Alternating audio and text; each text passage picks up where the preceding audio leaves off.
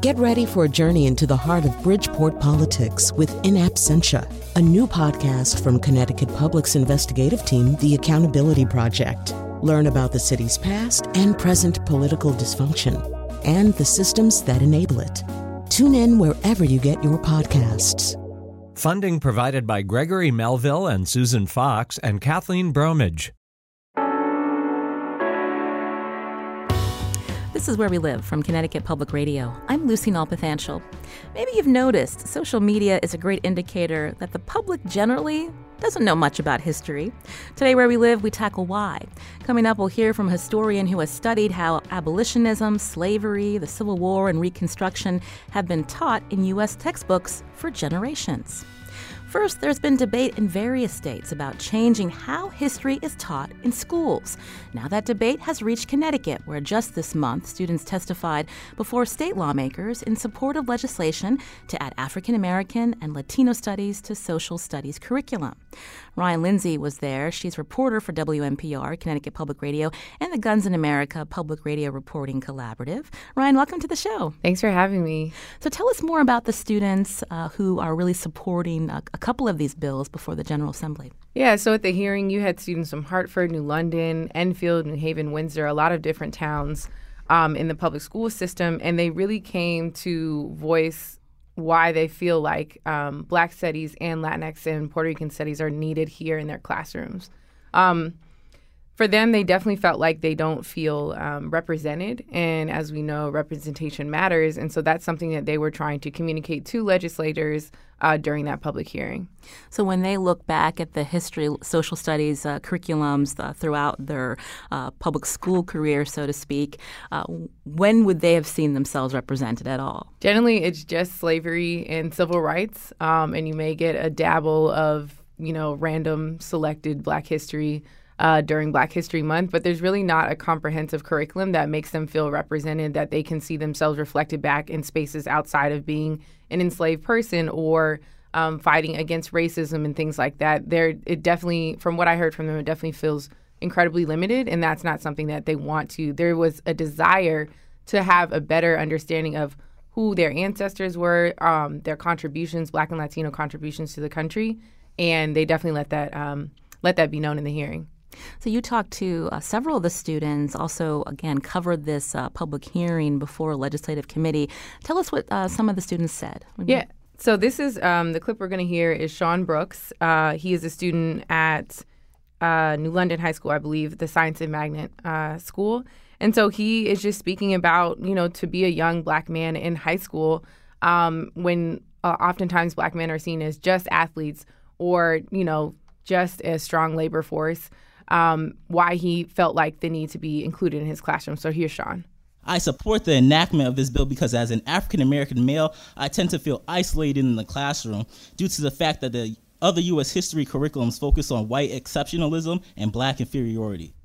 So, when these students who are involved in this effort, um, when they think about Black history, it's more a footnote or relegated to the month of February? Yeah, I mean, if that's all you're being told from elementary school on through the end of high school that it's just MLK, just Rosa. Maybe you get a little sprinkle of Malcolm X or the Black Panthers, depending on your school system and the curriculum. You know, that feels very limited. Um, it doesn't speak to the art black arts movement. It doesn't speak to um, a lot of the black intellects and authors. Uh, some of the students talked about, you know, you're hardly reading anything, whether it's in your English class or social studies, like who are the black authors, right? Who have con- who have contributed thought in terms of how how we um, move through the world in this nation and the things like that. And so without that, they definitely feel an absence. Um, and even in some school schools like, um, excuse me, Bloomfield High School, it's ninety three percent black. And if even um, amongst an all black student body, if you're not being told about yourself, then there is this understanding of, okay, well, who am I in the world? Where did I come from? Um, who are the people that have contributed me to me becoming who I am today. Uh, besides covering uh, the public hearing, uh, you had a chance to uh, hear from students even prior to their uh, travel to the Capitol. Uh, tell us about some of those students and what they told you. Yeah, that was a really interesting conversation to sit in on. These are students in the Greater Hart- Hartford Youth Leadership Academy. So, again, they come from a lot of the different towns and they meet pretty much once a month, or excuse me, um, every Saturday And so they were having a conversation in preparation to write these testimonies. So we're going to hear from Daisra. She's a student at uh, Windsor High School. And so the students have kind of been going back and forth. Well, oh, we got to do this for Black History Month. We got to do that. And so here's here's her response to that. We just have announcements that just take give a fact and that's fact and that's it. We don't have like y'all days where y'all like read books and you look at movies and everything else. We just we just like oh get that one Black History Month fact and we just go about our day. Again, in studio with us is Ryan Lindsay, uh, who is telling us about some of the students, some students of color in Connecticut, who are supporting a couple of different bills before the General Assembly that would mandate that public schools teach African American and Latino studies within the social studies curriculums.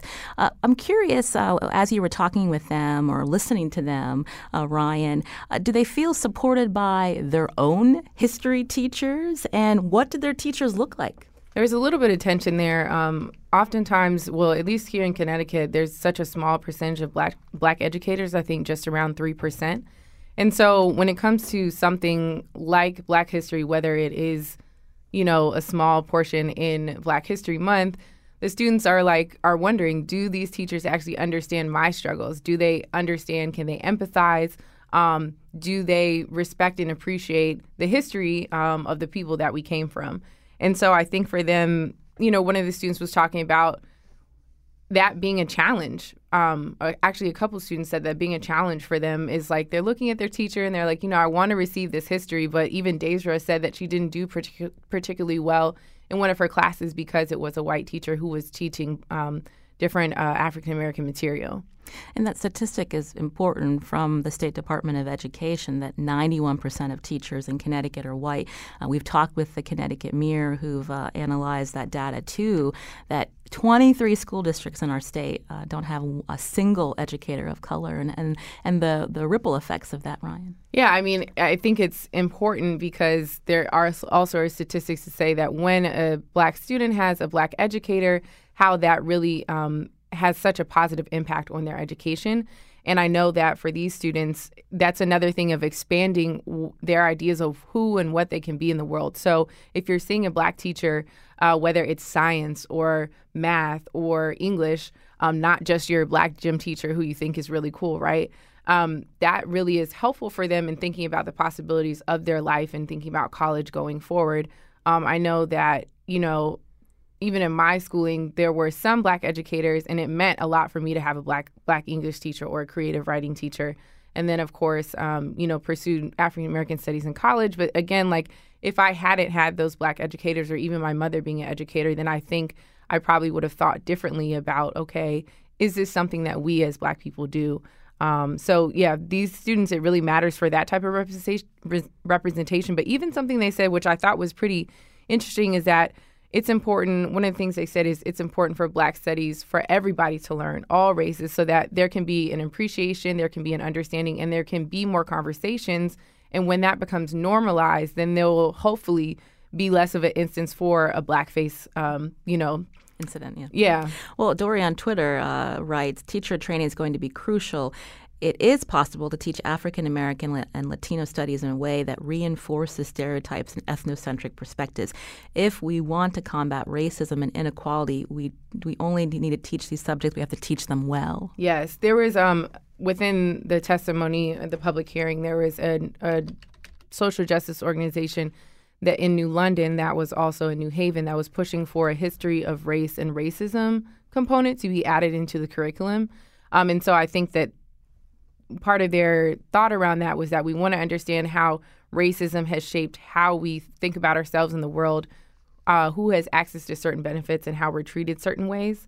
And so that was something that was communicated, and also just like how racism operates um, throughout society, right? And so those are things that we might learn by personal experience. Or one of the students, she was a black student, she said that her only understanding of racism was just someone being called the N word. Um, and as we know, that's not just simply not the case. Um, so there's a lot of a lot of concern and a lot of just uh, I'd say passion in mm-hmm. really wanting um, this curriculum, both Black and Latinx uh, curriculum, to be added to to be taught re- year round. Uh, you know, there may be listeners out there who uh, maybe don't agree with the idea that the state legislature is mandating particular curriculum in local school districts.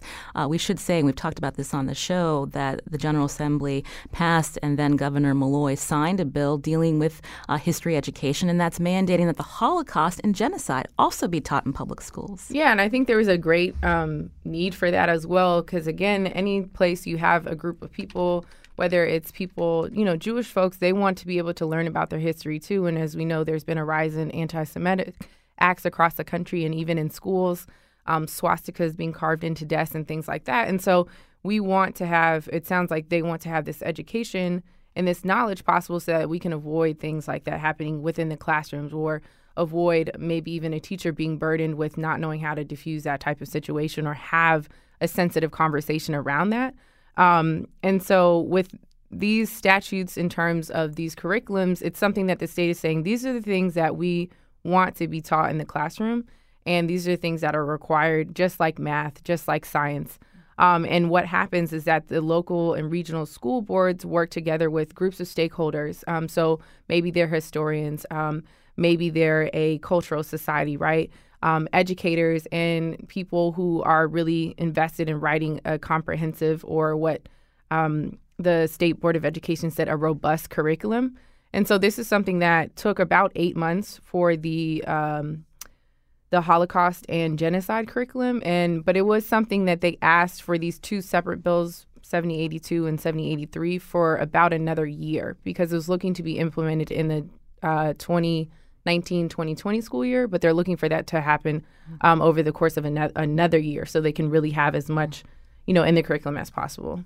And Ryan, before you go, uh, again, these bills before the Legislative Education Committee, have they been voted out? Do we know? They haven't been voted out yet, um, but that should happen within the next couple weeks. Uh, and then, of course, it has to be uh, voted out on the, or excuse me, voted in the House and the Senate for. So we'll see. But it did seem like there was widespread support um, from a lot of legislatures there, legislators there. Um, yeah, so we'll see. Ryan Lindsay, again, is reporter for WNPR, Connecticut Public Radio. Also, the Guns in America Public Radio Reporting Collaborative, a really interesting project. We hope to have you back to talk about that, Ryan. Thank you so much. This is Where We Live from Connecticut Public Radio. I'm Lucy Nalpathanchil. Coming up, how bad are history textbooks? Pretty bad, and the problem can be traced all the way back to the 1800s. We'll expa- explain right after the break, and you can join us too. Find us on Facebook and Twitter at Where We Live. You can also join us, 860 275 7266.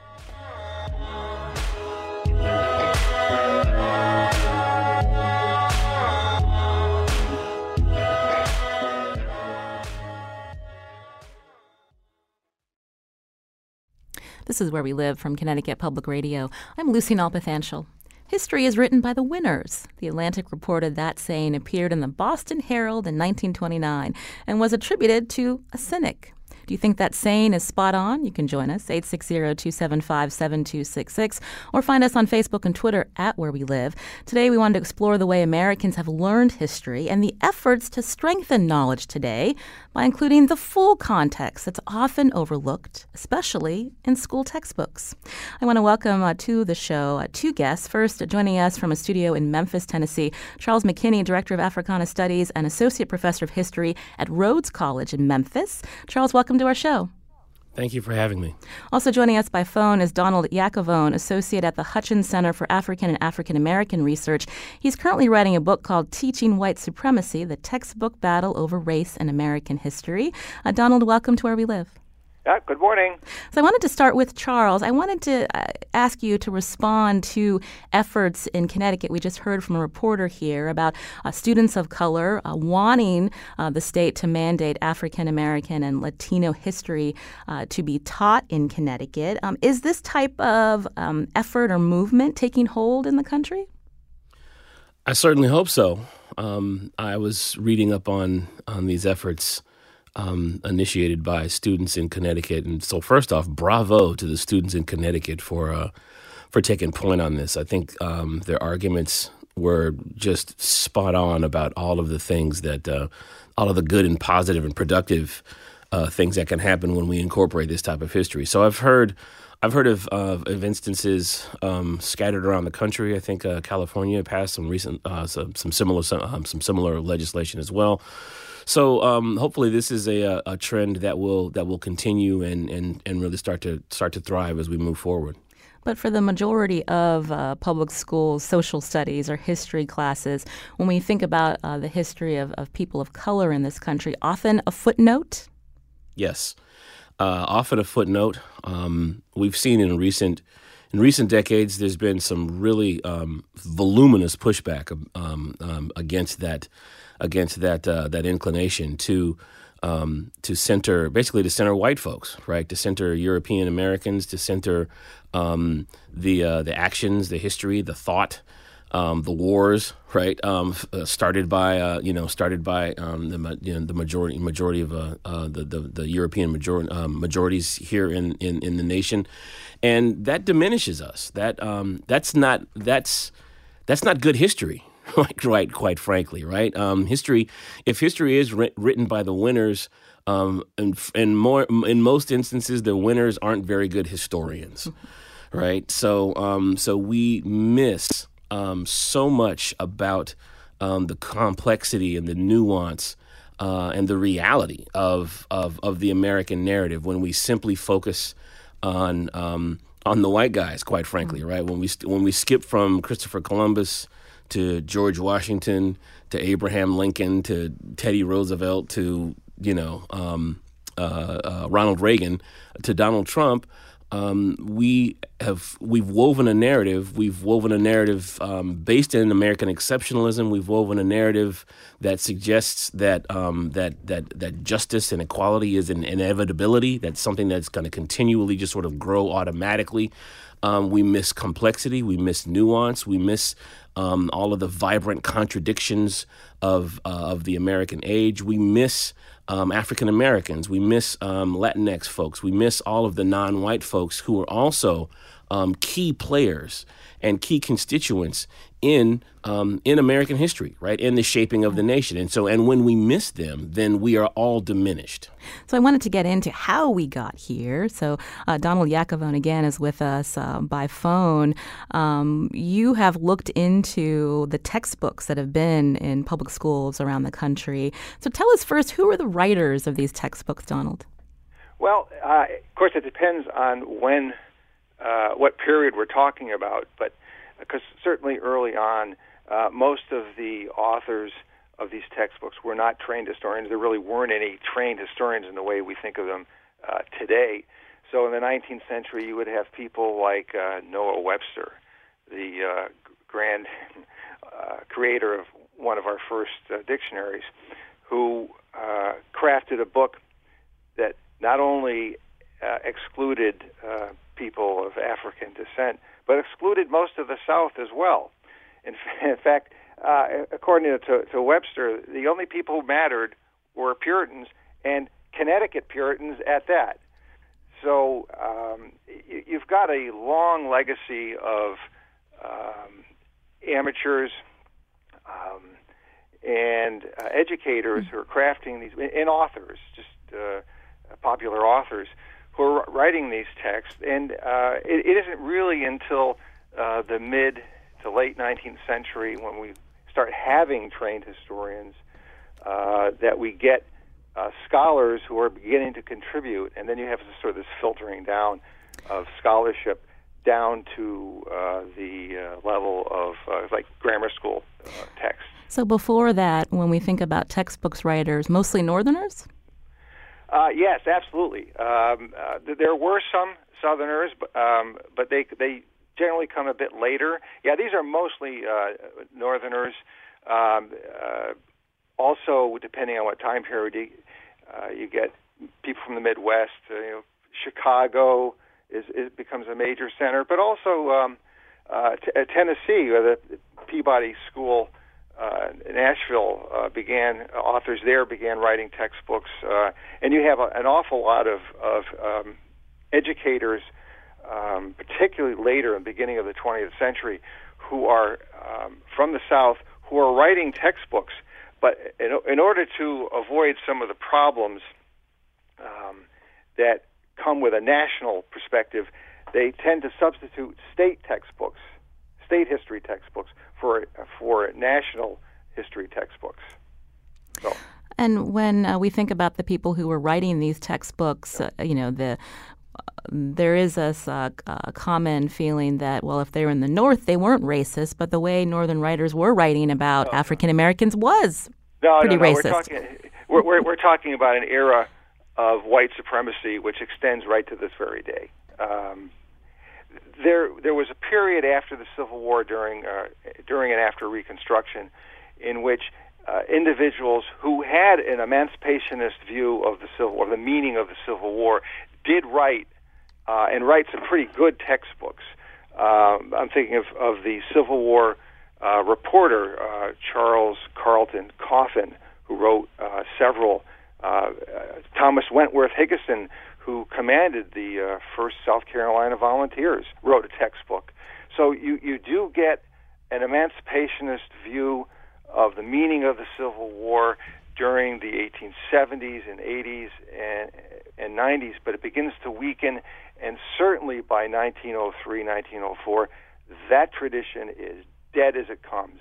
And we have the rise of the lost cause uh, interpretation of the meaning of the Civil War, uh, which really grabs hold. It had been developing, you know, ever since the uh, um, end of the Civil War, but really grabbed hold at, in the beginning of the 20th century and did not let go until the 1960s.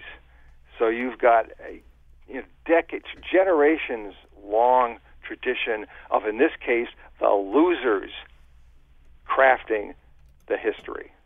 Uh, in your research, uh, Donald, you came across your own fifth grade history textbook. How was slavery explained?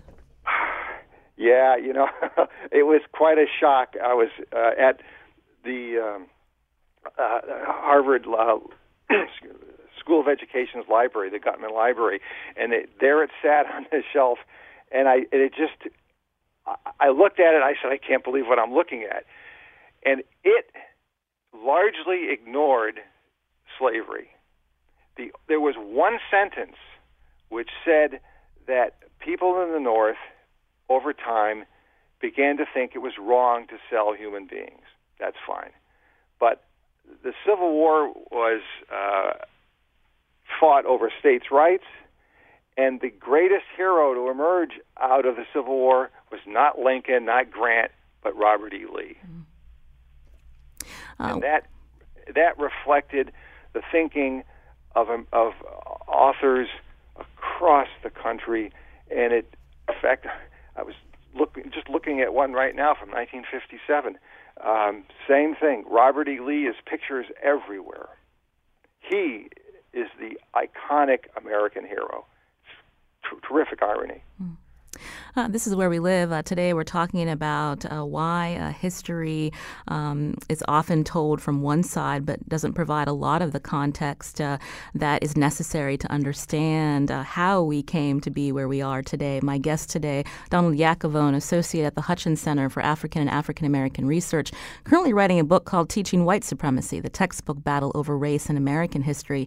And with us from a studio in, from Memphis, Tennessee, is Charles McKinney, Director of Africana Studies and Associate Professor professor of history at Rhodes College. Uh, Charles, I was wondering if you could respond to some of the research that Donald has done on textbooks and, again, how slavery was portrayed and how it's uh, uh, still very much that message uh, throughout certain states and textbooks today. Uh, just recently, Texas uh, voted to finally change how slavery was explained to students in Texas. that was a, a recent thing that just happened in November.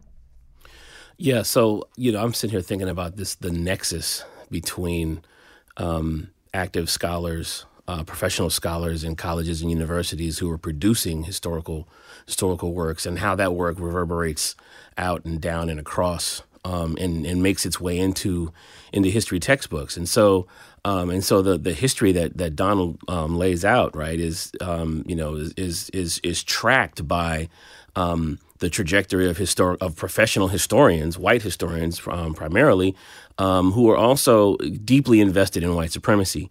And so, if you're deeply invested in white supremacy, you're deeply invested in in the lost cause narrative.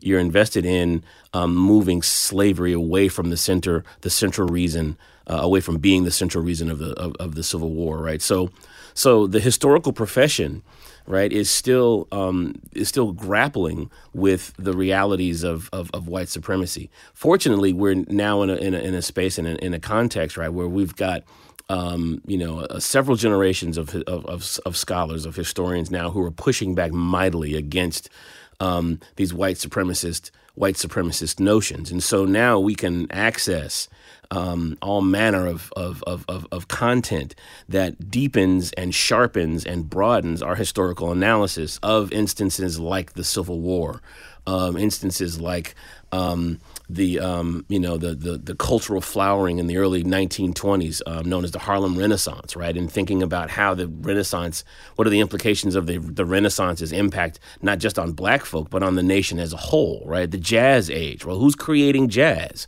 right? Um, that's that's that's that's, that's African Americans, right? Newsflash, right? So you know, so now we're in a process where we've got to do the work of connecting and inserting um, African American history in particular, from my view, um, but also the histories of, of, of, other marginalized groups. So again, we can get a fuller rendering and fuller understanding of, uh, of, of history. And there's mighty, mighty pushback here, right? You know, the, the, the textbooks, you know, um, referencing um, uh, enslaved people as, as, as laborers or as immigrants, right? You know, there's still um, uh, our default mode in, in, in probably a majority of the states, I would say. I'll defer to Donald on that. But um, I would say in, in a majority of our states, there is still um, a, a, deep reluctance to, to deal with um, the full implications of the presence of African Americans in in the nation, right? And what those implications are for the nature of our democracy, what they are for our our, our images,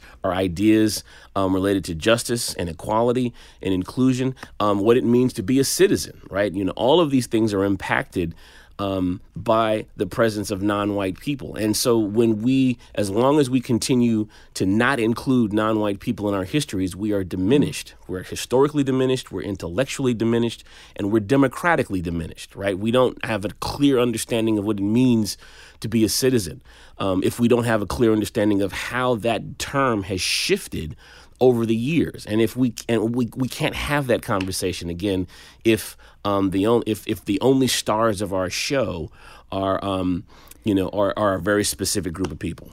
Uh, uh, before we take some calls, uh, the repercussions of again of not understanding, um, you know, the cause of slavery. There was a report by the Southern Poverty Law Center. The statistic was it found only eight percent of high school students in American schools could identify slavery as the root cause of the Civil War. You're a historian, a teacher. What's your reaction to that? That sounds about right. Um, I routinely teach. Uh, I'm, I'm, a, I'm, a, I'm a professor of African American history, and I teach in Tennessee. Right, so um, I'm I'm routinely de- having to deprogram students um, in Tennessee. Right, you know, um, we just recently removed our Confederate monuments. Right, so we just recently removed our monument to uh, Nathan Bedford Forrest. Um, you know, as I like to call him, our my favorite slave trading racial terrorist, right? So we are in still in the throes of uh, of of this uh, of this dilemma, right? Of this white supremacist uh, narrative, because again, it diminishes us, and so um, I routinely have to confront students and and inform students about the reality of the fact that you know, yes, I'm sorry, little Timmy, little uh, Jenny, right? Yeah, it was slavery, right? It wasn't states' rights. States' rights to do what? Right? You know, states' autonomy to engage in what? In, to engage in the practice of buying and selling human beings. Right, so um, so that's an ongoing struggle. You can join our conversation on where we live, 860-275-7266. Uh, first, uh, Rob's calling from Cos Cob. Rob, go ahead. Yeah, hi. Thanks for taking the call. Um, I am very much in support of broadening the discussion of uh, our history and incorporating all uh, aspects of it. My question to your esteemed guests is um, when you get into the uh, notion of uh, sort of separating it or partitioning it into African American studies or Latino studies, it makes for an easy lightning rod, especially for those on the let's call it the racial right, who will see it as uh, you know easily attacked. So my question is, in the academic world, is there any discussion of you know, redefining the nomenclature and calling it something like total history or complete history, or um, in order to avoid all the naysayers who don't want to um, support this discussion of the truthful history or the real history. Uh, thank you, Rob, for your call. I, I want to get uh, Donald Yacovone back into the conversation. Donald, did you want to respond to Rob's point?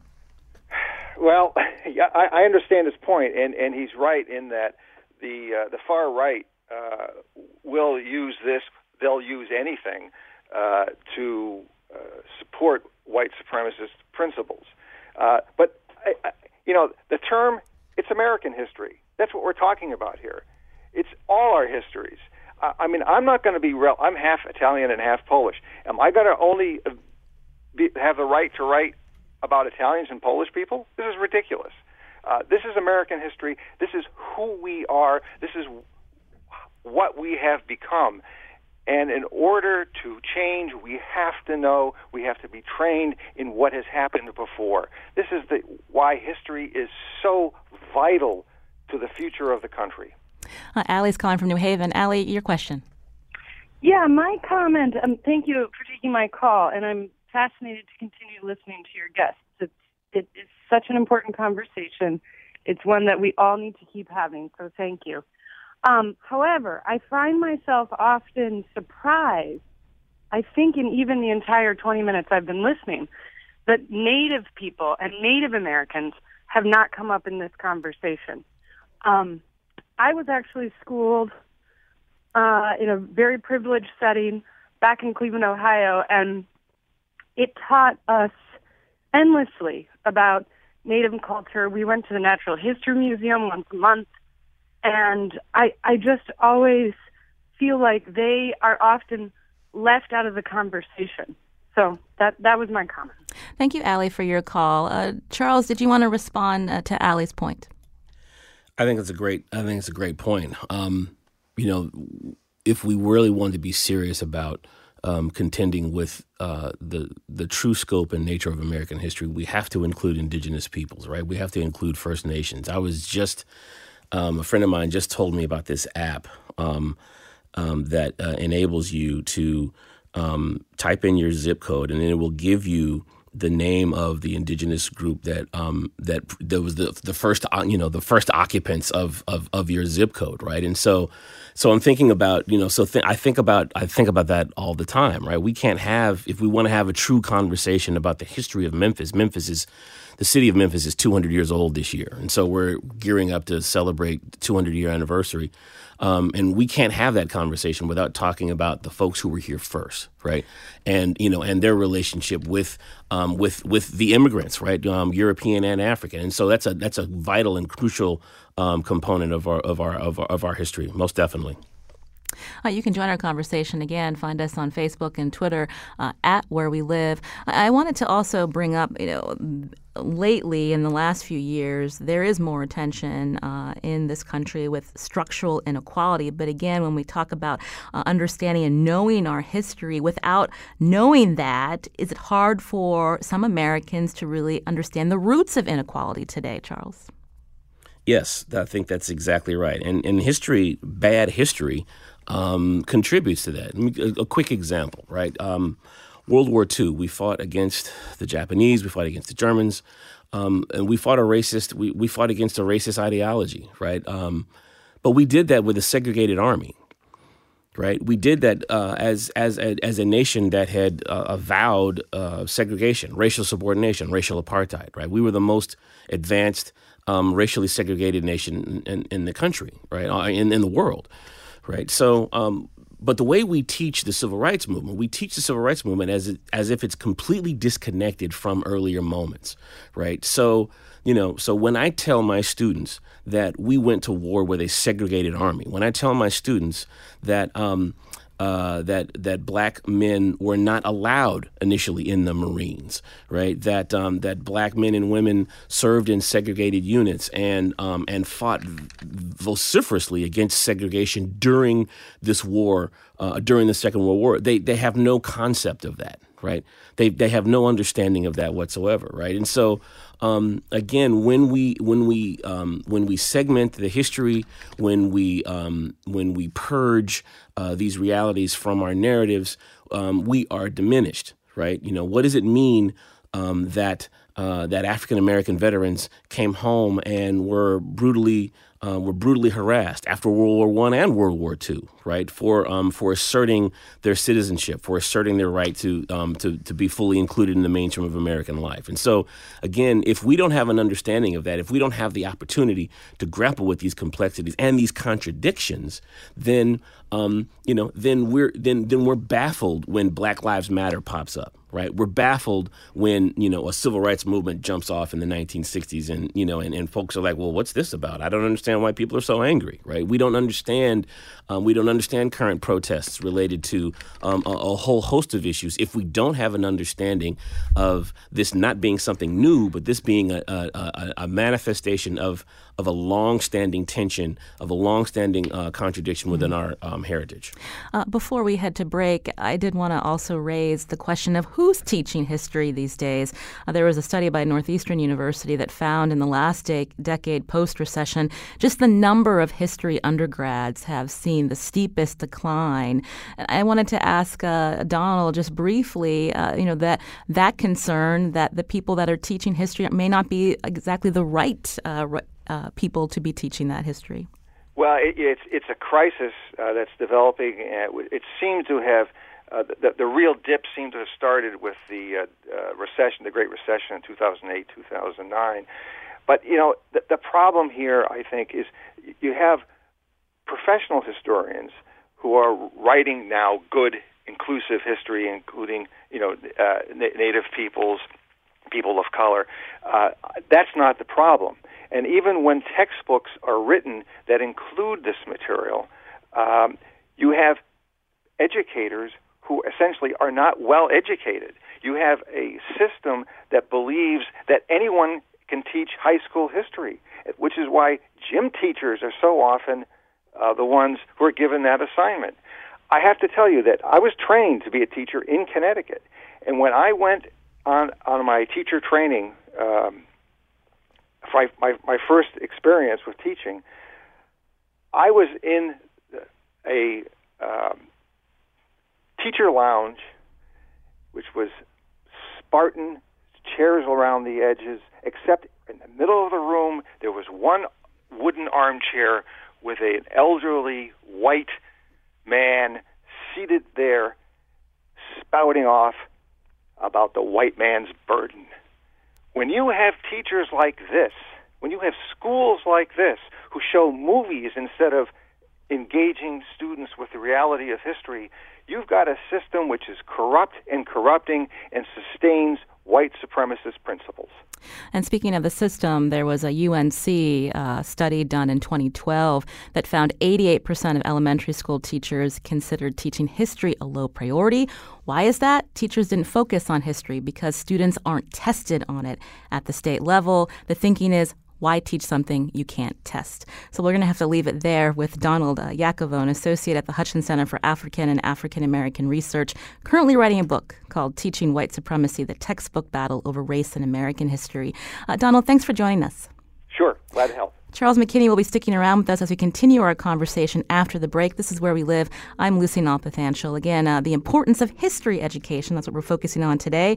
Uh, we're going to hear about another uh, historical time in our nation's history that has been overlooked right after the break.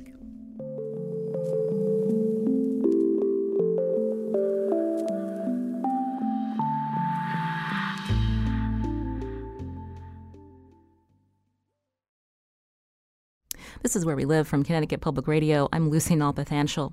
The lynchings of black people in America are among the ugliest chapters in our nation's history. But lynchings weren't just confined to the Deep South. My next guest has researched violence against Latinos in Texas. Monica Munoz Martinez is Assistant Professor of American and Ethnic Studies at Brown University, also co founder of the group Refusing to Forget. This is an educational nonprofit uh, working to raise awareness about state sanctioned violence against Latinos in Texas. Uh, Monica, welcome to our show. Hi, thank you for having me. Unfortunately, we don't have too much time uh, for this history lesson, but it is an important one to focus on for just a little bit. The historical context of what we're talking about when we look at the history of violence against Mexican Americans in Texas. Tell us what was happening. Yeah, so the history of anti-Mexican violence has largely largely been forgotten in public memory, but it's crucial to understanding um, long-seated uh, anti-immigrant sentiment and and even the way that people think about the border today. Um, but as it turns out, hundreds of of ethnic Mexicans were lynched in Texas alone. Um, since 1848 to the early 1920s. Um, but when we think more specifically about anti Mexican violence, one of the characteristics of this forms of violence was that people suffered from gross tragedies, not just at the hands of mobs, but also state sanctioned violence. And so there were intersecting regimes of policing. So there were vigilantes, but also law enforcement officers, Texas Rangers, which are the, the state police officers, and U.S. soldiers in the early 20th century um, committed murders. And so historians estimate that just in the decade between 1910 and 1920, hundreds, if not thousands, of ethnic Mexicans uh, were murdered during this period. And so it's um, it's an important period to remember and to engage with critically. So the work that I'm doing with Refusing to Forget is to participate um, in conversations about what public history in Texas should look like. Um, and so we're collaborating with cultural institutions like the Bob Bullock Texas State History Museum, um, and we've also helped to unveil four Texas state historical markers to help shed light on this period.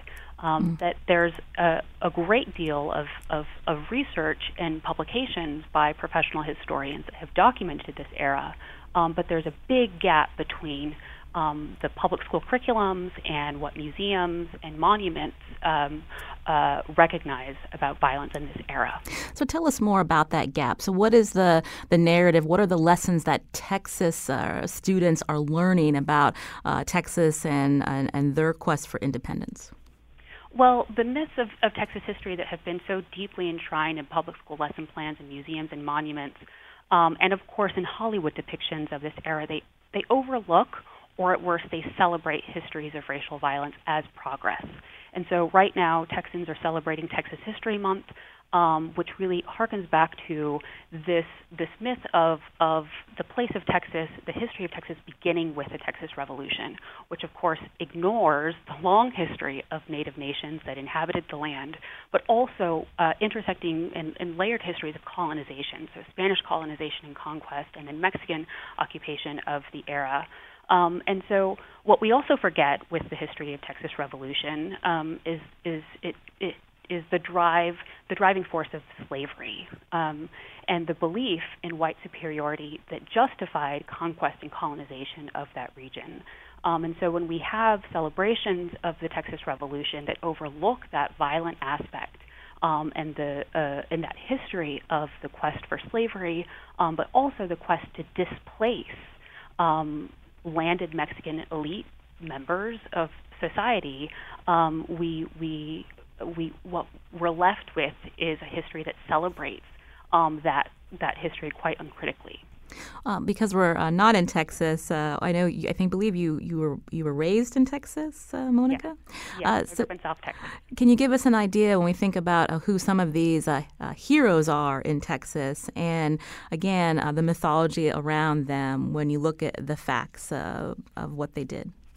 Yeah, so, well, I mean, there's of course people like Stephen F. Austin um, and Sam Houston, but also some of the biggest icons in Texas history are the Texas Rangers.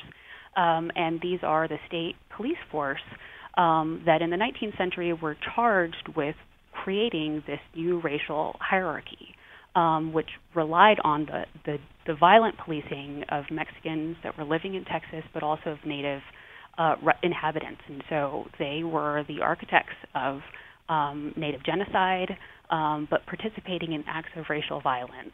And so we don't have access to that history um, more broadly in, in popular representations. Instead, these Texas Rangers are glorified um, as the ideals of of Anglo masculinity and patriotism. And so when we think about uh, the ways in which the, the current debates about the need to police the border um, and the criminalization of racial and ethnic minorities that has a long history, um, or those those ideals are shaped by the way that history has been misrepresented.